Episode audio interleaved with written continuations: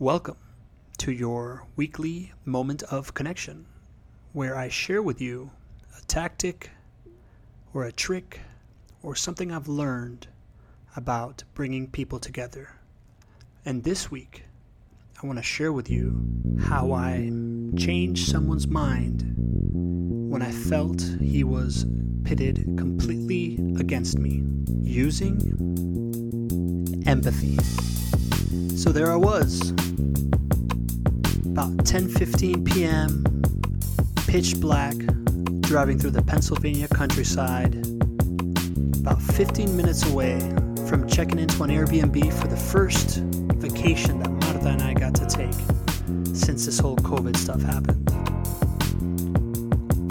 When the innkeeper calls me and he says he's been thinking about it and he doesn't feel comfortable housing us because he was scared that we are coming from Florida and bringing with us all the negative repercussions of coming from a COVID hotspot. And boy, let me tell you, things got heated real quick. He started telling me he's been calling around and maybe there's a comfort inn that I can host up in. All I'm thinking about is how he told me that my cell phone reception's about to die when I'm just five miles away from his place and Marta's listening to us in the background and she's getting upset too.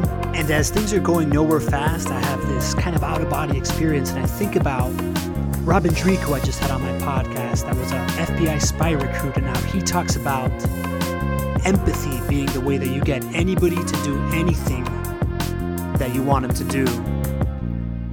So I decide to deploy a little empathy. First, I needed him to have empathy for my situation. So I asked him, What would you do if you were in my shoes? Now that I know him, I realize that that must have got him thinking about his values and how he would feel turning somebody away in the middle of the night. Then I had to have empathy for him I'm very aware that people love to lump an entire state as if it was just one big city.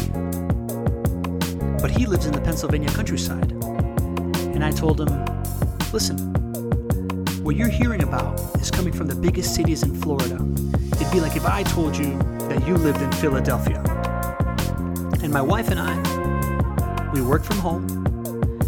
We've been very responsible, socially isolating and decided to just take this trip to get away for a little while. But in transit, we've kept our masks on, we've washed our hands, and if you just let us in for one night, we promise to stay away from everybody, keep our masks on, keep the hygiene up, and we can figure this out in the morning. He thought about it for a little while,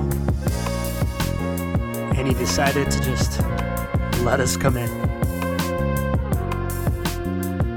We were so relieved. And we ended up staying through the weekend and making great friends with him. In fact, I even gave him a little bit of marketing advice, and I'm probably gonna help him out some with his social media content. But think about it. Think about the last time that you thought somebody was being completely unreasonable with you. Were they being unreasonable?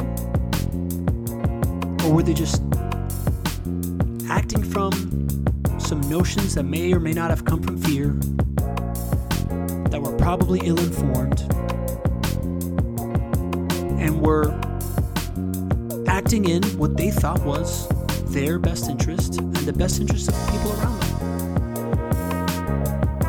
That is how I approach this situation, giving them the benefit of the doubt. And the moment that I him put himself in my shoes, and equally as important, put myself in his shoes and thought, what is he worried about? What could he be misinformed about? What can I provide in information that could allow him to alleviate his fears?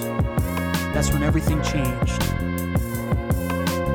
So I encourage you, next time that you're in a situation like this, just deploy a little bit of empathy.